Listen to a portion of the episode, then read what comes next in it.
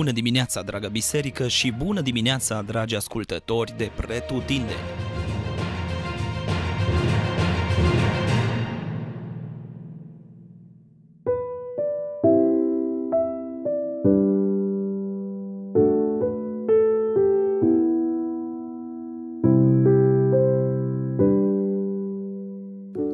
Numeri, capitolul 8 Tema principală a textului de astăzi este curățirea sau purificarea.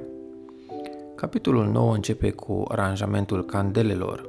Din nou, vedem importanța candelelor în cortul întâlnirii. Aceste candele reprezentau lumina în întuneric sau prezența lui Dumnezeu în lume. Dacă menora era doar o reprezentare figurativă a prezenței lui Dumnezeu, în Noul Testament îl avem pe Isus Hristos, care este prezența fizică a lui Dumnezeu în lume – de altfel, Isus este numit și lumina lumii. Însă cred că nu la întâmplare textul începe cu tema luminii, deoarece lumina reprezintă puritate, așadar, doar prin lumină poți fi curățit. Chiar dacă leviții erau aleși de Dumnezeu pentru o slujire aparte, totuși fiecare persoană trebuia să treacă printr-un proces sau ritual de purificare. Acest proces necesită nu doar o curățire fizică, ci și una spirituală, dacă lumina în cortul întâlnirii putea fi aprinsă doar de Moise sau Aron, tot ei aveau responsabilitatea de a curăți sau purifica leviții ce urmeau să fie puși în slujire. Așadar, vedem o relație strânsă între statutul de mare preot și responsabilitatea de purificare. În Noul Testament observăm că statutul de mare preot îl are Isus și tot el are puterea supremă de a curăți sau purifica vieților oamenilor de păcat. Gândul la care aș vrea să medităm astăzi este purificarea noastră personală.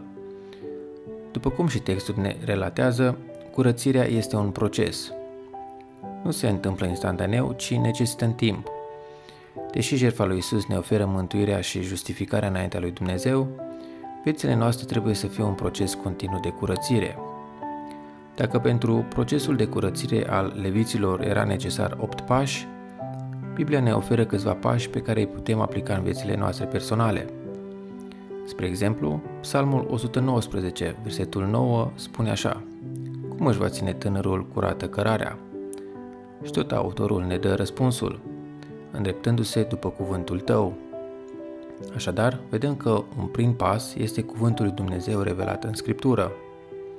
Un al doilea pas este împotrivirea sau răbdarea de a nu te lăsa pradă ispitei – Pavel scrie în 1 Corinteni, capitolul 10, versetul 13, că nici o ispită nu apare fără o oportunitate de scăpare.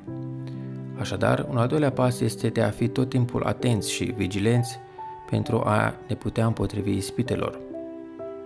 Iar un al treilea pas este mărturisirea.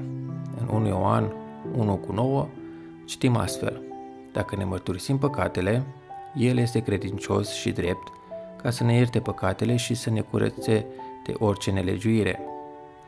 Dumnezeu să ne dea înțelepciunea și puterea necesară de a rămâne curați pentru El. Amin.